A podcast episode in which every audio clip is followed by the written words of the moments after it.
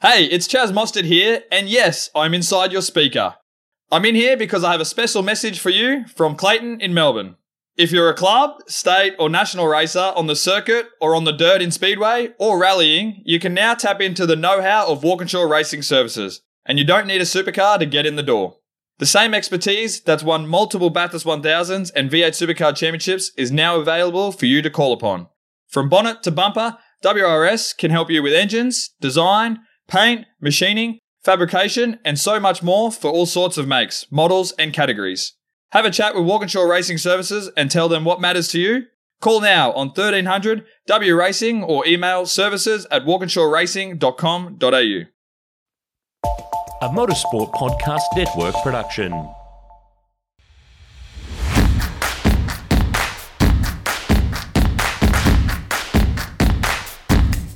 Hello and welcome to the 50th episode of the Castrol Motorsport News Podcast. I'm your host, Andrew Van Leeuwen, and here's what's making news this week. A supercars themed Drive to Survive style reality TV show is in the works. Footage was shot at the Bathurst 1000, and it is believed that a pilot will be shopped around to major networks and streaming services. We'll have more on that later in the show. PremiAir Racing has confirmed that James Golding will continue with the team for the 2023 Supercars season. That locks in PremiAir's 2023 lineup, Golding joining new signing Tim Slade. What should be the final VCAT test for the Gen 3 supercars is officially underway. The Ford Mustang and Chevrolet Camaro prototypes are in action at Wellcamp Airport in Toowoomba as we speak. Carrera Cup driver Bailey Hall and supercars safety car driver Jason Routley are sharing driving duties. Peter Adderton has conceded defeat in his battle to secure the 26th team's racing charter. He's done so in a very Peter Adderton way, though, by declaring that he's going to show up to Newcastle next March anyway. Ex Formula One driver Giancarlo Fisichella will join the S5000 field for the Adelaide 500 weekend. This is the second time he's tried to race in S5000 after his outing at the Australian GP in 2020 was famously cut short. The TCR Australia title will be determined this weekend at the first proper running of the Bathurst International. Tony D'Alberto will head to Mount Panorama as the series leader. In other Bathurst International news, Jordan Love and Jack Smith will feature in a 13 car field for the three hour GT World Challenge Australia endurance race, while American Robert Noka will take on the Aussies in the Trans Am 100. Joining me this week to discuss all that and more is a teammate that is stranded at the non-strikers end, too shy of his half century, Stefan Bartholomaeus. Now, Stefan, I realise that's not a motor racing term, but I guess all those references over the years to drivers bowling a wide have finally broken my brain. Anyway, how are you this week, my friend? G'day, Andrew. I didn't realise attendance rates were being so closely monitored around mm-hmm. here. It uh, feels like high school all over again. That's right. No, you missed two. You missed the first one, and then your recent uh, sick day which we never never verified. I wonder what you were actually up to playing hooky I've, that day. I've, but anyway, that's all right. I feel like um, my, my voice is slightly off again. So uh, yeah, you might only count this one as a half. oh wow. You wanna you wanna just you're keen not to raise that um raise that bat anytime soon. Take a few more weeks off. Anyway, Let's crack in with the big news of the week so far, Stefan. Now, in a little joint AVL Bartholomaeus investigation, we've come across this plan for what is effectively a supercars version of Drive to Survive. Now, supercars as a category is no stranger to the docu-series space. We're now three seasons into the Inside Line series. We've seen the likes of Erebus, Walkinshaw Andretti United and Tickford producing their own reality-style shows, uh, running them online or sometimes shopping around to networks as well. Um, and Boost Mobile shot a, a, a docu-series around its Bathurst 1000 wildcard this year as well. Um, the difference here is that, you know, like DTS – What's in the works now is not just focused solely on one team, but is spread among a number of teams and drivers. Um, from what we understand, the project is being led by a production company called Dream Chaser. There was footage and interviews for a pilot episode taken during the Bathurst 1000 weekend early last month. Um, and from that, a pilot will be made and then shopped around to networks and streaming services. Stefan, it's impossible to argue that a good, well funded DTS style show would be anything but great for supercars, particularly if it can be taken out of the Fox Sports sphere and be visible to a whole new audience. But, like, is that really an achievable goal? So much money goes into producing Drive to Survive. Oh, it's certainly going to require a big investment to do it well. And it's not clear how much supercars itself would be willing to tip in and how much they'd be relying on a platform to fund it, whether it be Netflix or Amazon or, or Stan or whoever. But I do really hope it gets off the ground because it'd be fascinating to see what roads it'd take in terms of storylines. Those inside line docos were all produced by motorsport people, but this would be the sport viewed through a quite a different lens. The two guys behind that Dream Chaser that you mentioned come from Endemol Shine and the Nine Entertainment Group, so their background is very much in mainstream shows. For me, the question probably is whether a supercars show can appeal to a mainstream audience. Drive to Survive captured so many new fans because there's such a diverse bunch of characters and they're all living this glamorous and kind of ridiculous lifestyle. Do you think Supercars does have the characters and the wow factor to, to pull this off? I think it. I think it does. They just have to be allowed to be those characters. Like you're 100 percent right. What Drive to Survive has done has re-highlighted to the world that Formula One drivers are the ultimate rock stars. Like it is the most incredible lifestyle anyone could possibly live. I mean, you are earning tens of millions of dollars, driving the fastest cars in the world around these glamorous places, flying in private jets, doing all this amazing stuff. Now, obviously, that is not how supercars works, but it's still a pretty ridiculous lifestyle. We've still got guys earning, you know, half a million bucks, close to a million bucks in some cases.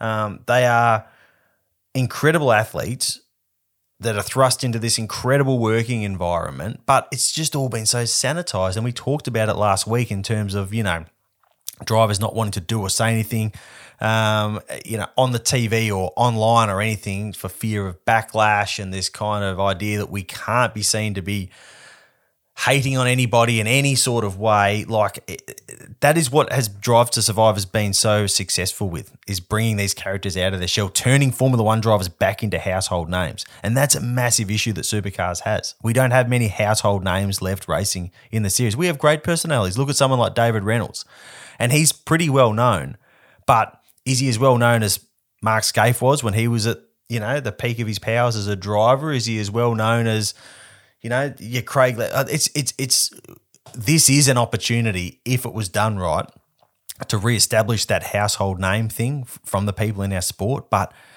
it's just such a big step to get there, to get the right deal, to put this show in front of the right audience, for it to be made in the right way, for the people to allow themselves to be seen as the rock stars that they need to be seen to, to draw that attention. I don't know. Can you see that? Can you see that happening?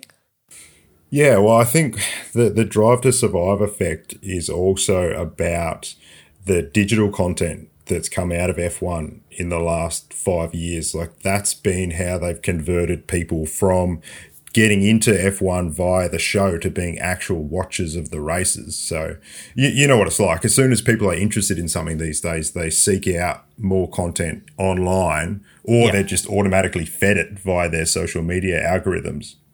So F1's done a great job of their own platforms, but then also increasing what the teams are allowed to post in terms of footage and all that. So Yeah. that's where if if this show does happen for supercars, they also need to really nail that digital side and ensure that they can actually reel in people if they do get hooked by the show into the actual sport itself because there's no point just creating a good show if you're not actually converting them into into watchers of the races.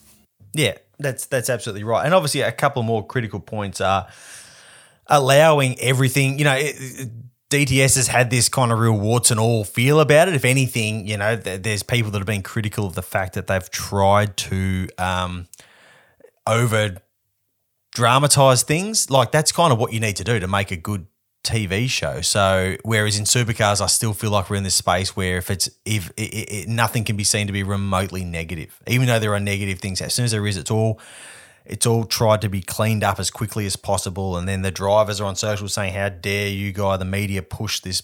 This conflict or whatever, because now we're all getting torn up on, and it's all you have to let that go. Yeah, that mentality has to go if this is going to work, and that's what Formula One has done really well and allowed Drive to Survive to really lean in to the conflict and to the drama. Um, so that's that, that's important, and obviously the other important thing is just yeah making sure you are accessing new fans because you know inside line there's nothing wrong with it as a product, but it is very motor racing, and it's obviously one dimensional when you're following one team, and then it's broadcast you know on Fox Sports in and around the broadcast of supercars events, effectively. That's where it's sort of at its most visible. And you're just talking to the same people, and the same people going, "This is great," and that's awesome. Like, there's nothing wrong with giving the hardcore fans. We've we've protected and stood up for the hardcore fans plenty of times on this pod. That's great to give them additional content, but the opportunity here is to go and get some new fans, which is something that you shouldn't do, you know, at the expense of your current fans. And we've certainly seen that approach tried on in the not too distant past. But if you can do it on top of what you're already doing so well, then what an amazing opportunity. But finding the broadcaster that's going to stump up the money to do that, or, you know, supercars investing the money to do that, I don't know. It, it, it still feels like it, it could be a stretch. Yeah, that's where you can be uh, in the devil in the deep blue sea kind of situation where you need a platform to fund it, but you don't want it to be tucked away on a platform that not enough people have access to. So we've seen that, like the way it rolls out, you know, it can go badly. Like the MotoGP had that Amazon um, series, MotoGP Unlimited, and that Yep. was a massive flop. I think they they stopped filming halfway through the or partway through the Yeah. second season because the Yeah. first one had rolled out so poorly, and there were issues there that we wouldn't have with supercars in terms of there was a dodgy English uh, language dub, I think, instead of subtitles when it first Yeah. came out. But it, it's certainly not a uh, a golden ticket. This thing, it uh, it's quite hard to do well. No, no, well, we've seen that. And the problem is the bar has been set so high by DTS that it does make it hard to follow. And you look at some of these these docu series that the teams have put together and stuff, and obviously they go, okay, well, here's the formula that works, and they try and cut something with you know the subject walking up to the cat, like walking up to the chair, sitting down, tour, like putting their coffee cup down, you know that kind of that hmm. rawness at the start that that DTS loves. And the first thing you go is, oh, what a ripoff. It's just ripping off something I've seen before. So that that makes it tricky. It's like, like the success of the of, of how it worked. And I guess, you know, this really started. There, there was a couple of um, soccer ones that were really successful. Sunderland Until I Die, that was an amazing documentary. That kind of set out this pattern of, okay, this is what sort of access you can give to a sport, a new access you can give to the sport. And then DTS came along as the first one in the motor racing space. So trying to do something that that follows the formula and can be as successful but doesn't feel like a direct rip-off that's another real challenge for something like this. But i think generally it's good that it is being investigated. Like if it can work i mean obviously we, we can sit down and look at all the challenges that it faces. But i mean stefan if this works it is an amazing opportunity for supercars and it's something that i, I think they should really be taking very seriously. Yeah, and it's got. Uh, it looks like it's got the right people behind it there with Dream Chaser. So uh, if supercars are going to invest some money in in growing this sport, like uh, the new race ownership have, have talked about, then this is probably the right place to do it. Absolutely. In another bit of TV news, it appears Supercars is working on introducing visor cam to its coverage uh, as well. That could happen reasonably soon. Um, I think it might have been trialled, although I'm not 100% sure on that. Um, that'd be cool, right, Stefan? I always love how raw that looks compared to, you know, we have all these overly dampened modern onboards that really sanitize onboard footage and make the cars look easy to drive because the cameras are so good and they're so well suspended and that sort of stuff.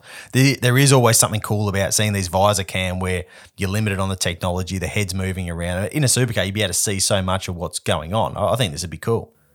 Yeah, it's really immersive stuff, and I do hope they get it up and running for Adelaide. Like we saw helmet cam stuff back in the mid '90s with supercars, but it's just unfortunate that the safety regulations around helmets um, have meant that they they haven't been able to do that. They can't just attach a camera to a helmet um, in in the recent past. So this tech is available now. Like we've seen it in F1 for the last couple of years, and they don't tend to take the shot for long, but they just leave it enough so you can get that immersive feeling. So yeah, it'd be an awesome addition to the coverage, I reckon.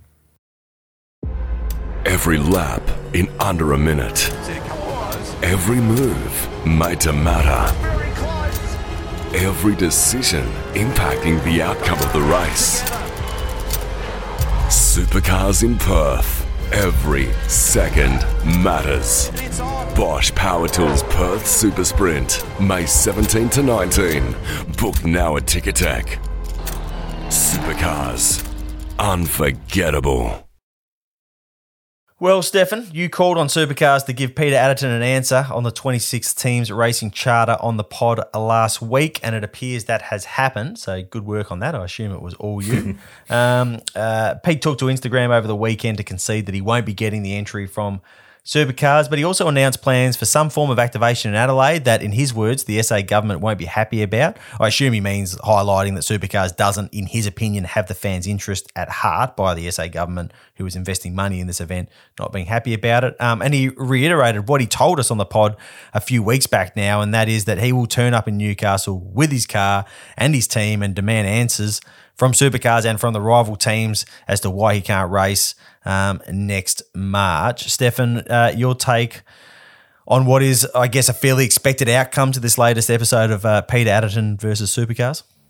Yeah, it's definitely expected, but it's at the same time, it's kind of amazing that he's still the one controlling the public narrative here. Like, there's been a whole news cycle, and he's the only voice in it. Like, he's whipped everyone into a frenzy about wanting this TRC, and now he's the one pouring fuel on it again by saying he's been denied it. And there's still like nothing actually out there from supercars. So, So, should there be something? Do you think the supercars should have put something out that says that explains their position in terms of you know we we want to follow a, a different process and ensure that all teams are comfortable with a new entry joining the grid, and we we are open to that in 2024 or something like that? Do you think? Yeah, I mean, I'm sure they've got reasons why they haven't said anything, but yeah, it's it's all that fans want to know about. It's like why aren't you giving it to to Peter Adderton, and what is the plan for it? So yeah, ideally you want to speak to your fan base and let them know what is actually going on, rather than having it all controlled by someone else. I mean, at the end of the day, like Boost Mobile Racing is getting more press than any other team at the moment, and it doesn't Yeah. even exist. So Yeah, yeah, yeah, we'll see And it has a fan next. base ready to go for when you know if and when it does exist. It's it, it, there is a fan Yeah. base being built and a pretty passionate one. We'll see what his next play is in Adelaide. Um, who knows what's next? It's it is always interesting. There's no doubt about that. Uh, let's quickly touch on PremiAir Racing's now confirmed lineup for the 2023 Supercar season. Of course, we know Tim Slade will join the team uh, from Blanchard Racing Team, and it's now official that James Golding will be uh, retained. Uh, Jimmy joined the team midway through last, uh, yeah, through this season. Sorry, uh, we're not quite at the finish line yet. Um, so this will be his first. So next year will be his first full campaign since that 2019 season with Garry Rogers Motorsport. Um, Stefan Gold Coast blunder aside, where he hit those that tyre bundle and caused a bit of uh, carnage. Uh, it's been an impressive showing from Jimmy in the second half of this season. Uh, I reckon he's earned his shot. And being pit against a proven talent like Tim Slade is a huge opportunity for, for him to really re-establish himself in the series. You know, if he can beat Slady next season, that will go a long way to showing that he's a genuine supercars talent, in, in my opinion. What do you reckon? Yeah, for sure. Tim's a good benchmark for him. And I think for me, it'll be interesting to see what their engineering lineup looks like and whether Yeah. Jeff Slater stays on James Golding's car or if they put him across both cars. Because there's no doubt that Jeff has been a big part of Golding's surge in these last few rounds. So clearly that combination works well, but it's really hard to get two good, experienced race engineers at the moment. So they might be better off putting him across both and uh, and running it that way. Yeah, that, I mean that's been an issue for the team all season as well in terms of having that engineering firepower. Is this the lineup that that team needs at the moment as it does try and establish itself and does try and attract the sort of you know, t- but you know. Talent outside of the car that will, will help it grow by by sort of is this the line in the sand to say no we're a serious race team by having you know Slade and Golding two drivers who you know are considered you know proper race car drivers in the car Yeah, I think so. It certainly was interesting that um, Peter Xiberras bought that um, old Tekno team before the start of this year and, and the way he went about investing a lot in equipment, but chose two drivers who were bringing significant funding to the program as well. And Yeah. for it to take that next step, it, it really needed uh, a change in drivers. And, and look, the frustration boiled over halfway through this year, didn't it? And they made a change Yeah. immediately. So yeah, it's um it's the next step forward, and obviously the Gen three thing is is a reset for everyone on the equipment side. So they'll definitely have uh, have higher goals for next year.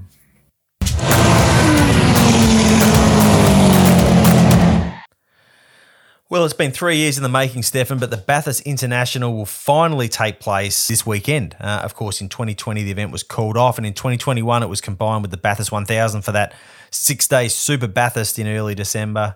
Um, there's no huge international flavour to the Bathurst International, um, you know, given the concept was initially built around a 500 kilometer two driver TCR race, which isn't happening and doesn't appear to be necessarily on the on the horizon. But there's still plenty going on this weekend. The TCR title will be decided. There's an American competing in the Trans Am 100. There's a few big names in the GT uh, field, even if it's not a massive field of GT cars for that three hour race.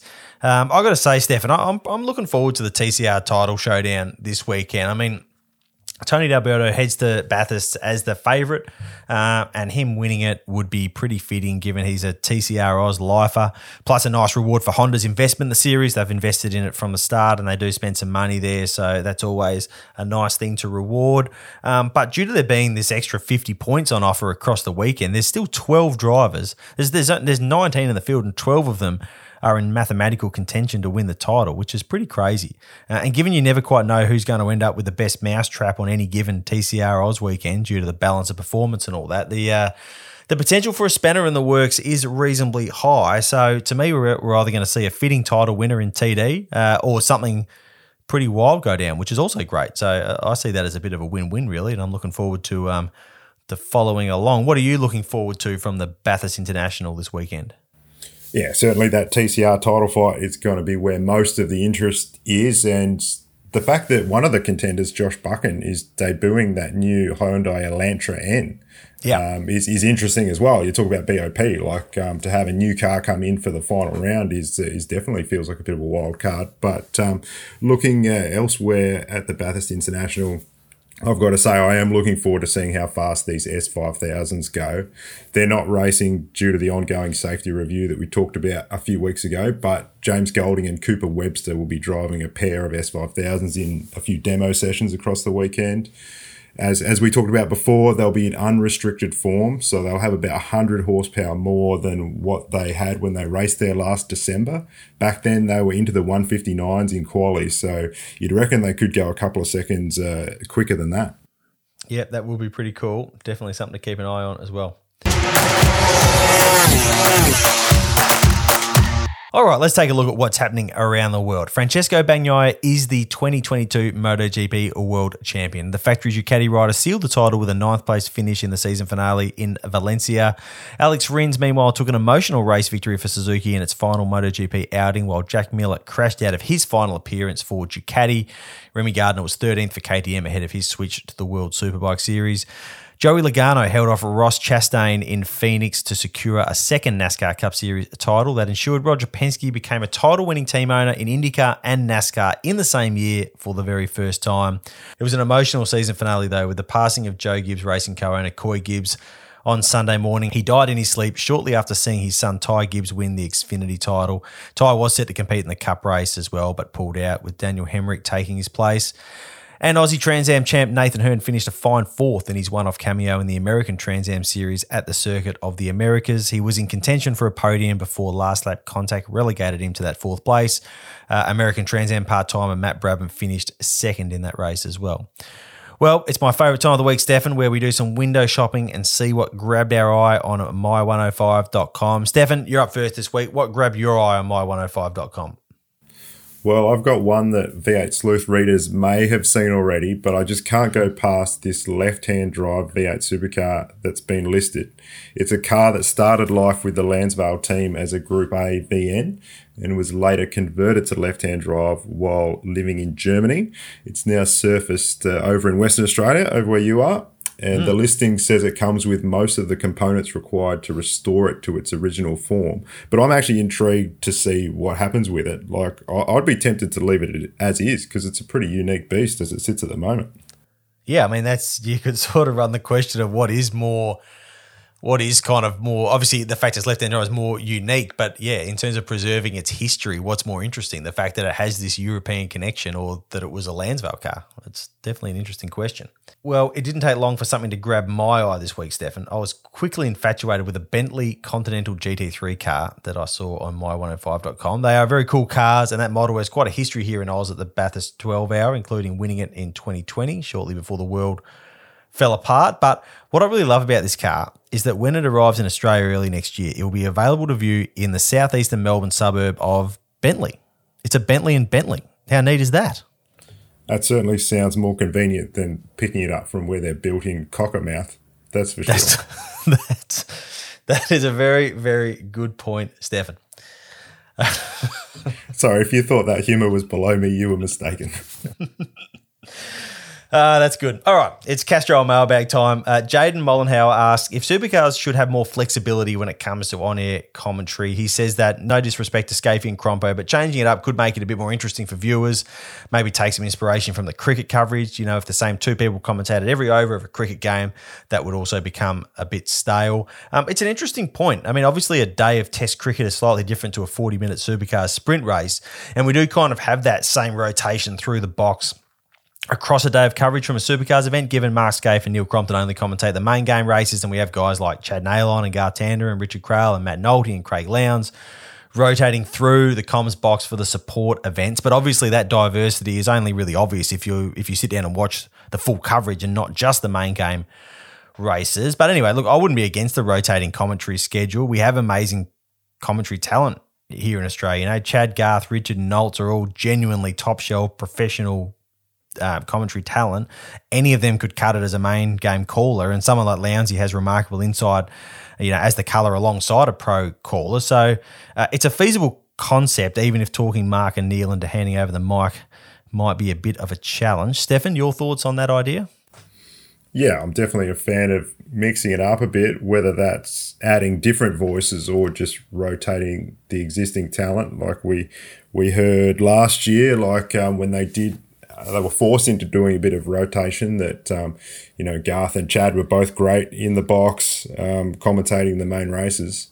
Uh, so there was a few combinations that worked pretty well there, and and we've talked about before, like when they brought someone in from left field, like a Marcus Ambrose, into that special comments role, it can be quite refreshing to hear a different perspective on things too. So I do think the Fox broadcasts are brilliant, but they can fall into a bit of a same same kind of pattern when it's um yeah just the same every time. So yeah, I'm I'm all for mixing it up a bit. Alrighty, let's hand out some Castrol stars of the week. Stefan, I'm going to give my star of the week this week, my Castrol Star of the week this week to the Australian Superbike Championship. Um, there's some decent ins for the last couple of rounds of their season. Uh, we got Moto 2 rider uh, Senna Agius joining Honda for the last two rounds, and Moto 3 rider Joel Kelso joining the field for the finale at the Bend. And of course, Jack Miller is set to take part in that Bend finale as well. So they've got some uh, sort of you know bouncing off the back of the European or the or the World Championship season finishing, got some uh, some decent local talent coming back to uh, to ply their trade on home soil, which is pretty exciting. Uh, Stefan, your Castrol SOT dub for this week? I'm going two wheels as well. Um, mm. Selecting Valencian MotoGP winner Alex Rins. He was obviously overshadowed by Pecco winning the championship, but it was an awesome ride by Rins and obviously a special one given Suzuki's farewell race. But this week, I do want to also give out a silver star of the week. Andrew. Congratulations to you for winning the WA Formula Ford Championship Silver Star title over the weekend. You picked up that, and it looks like you won the Van Leeuwen class too, which I'm sure is pretty prestigious. Yeah, absolutely. No, I, I uh, thank you, Stefan. I would have liked a few more, uh, a bit more competition in that class this year. There wasn't too many of the pre ninety cars for running. rivals cons- to step up. Yeah, no, no, no, I don't mean that. I mean there wasn't too many of the pre ninety cars running regularly, so it would have been nice to have some more regular competition. But I had a whole lot of fun back driving racing cars for the first time in well over a decade this year, so it was uh, cool. And Elliot Cleary, who won the Gold Star He's from over east. Uh, he's part of the Tom Williamson program. Um, was running for for Fastlane Racing in Perth this year. He can drive. That is not an easy series to dominate. And holy smokes, he dominated it this year. So he's doing Trans Am next year, and will be fairly interesting to keep an eye on his career progression. Young bloke, but some kids have got it, and he has definitely got it. This uh, this was meant to be about you. So tell us, like, was your celebration as crazy as the MotoGP ones are? I don't, I don't No. know if you I don't know if you saw that from Valencia, but those dudes know how to uh, create organized chaos. it's the it, it- it's it's it's the way that it's also choreographed that's just unbelievable. That's uh, that is very cool. Although uh, I didn't know I didn't know post race celebrating, uh, but uh, we were warned in the drivers briefing on uh, Sunday morning that on the Saturday, uh, someone I believe maybe a saloon car driver had. Um, wrapped up the state title and celebrated by cutting a massive skid on the uh, on the on the turn seven exit apron in front of the, the the WA Sporting Car Club clubhouse, which is allowed if you ask for permission, but frowned upon if you don't ask for permission. So um, yes, so I think if you went looking for who won the WA Saloon Car title this year, you could probably find the perpetrator of the uh, of a mad skid that caused quite a few lols in the drivers briefing on Sunday morning. Anyway, so, so it was when you when you found that out that uh, you started like packing away the fireworks and the tribute gold helmet and all the stuff you had planned for the slowdown lap, and just I- thought you'd play it safe. I can assure you that, uh, yeah, a Formula Ford with 112 horsepower and an open uh, transaxle doesn't do the best burnout. So that that plan was never really on the table. I do. There was a Formula Ford driver who once cut some paddock skids at Phillip Island, I believe, after wrapping up the national championship. Um, they go all right. They will do a decent hoop on uh, on the grass, not necessarily so good uh, on the tarmac. I won't. Again, I won't mention any names, but I do remember uh, a story along those lines at some point. Anyway, that's it for this week. Remember to like, subscribe, and review our work wherever you listen to your podcast. And we'll be back next week with more Castrol Motorsport news.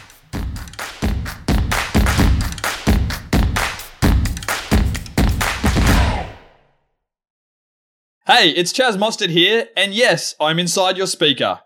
I'm in here because I have a special message for you from Clayton in Melbourne.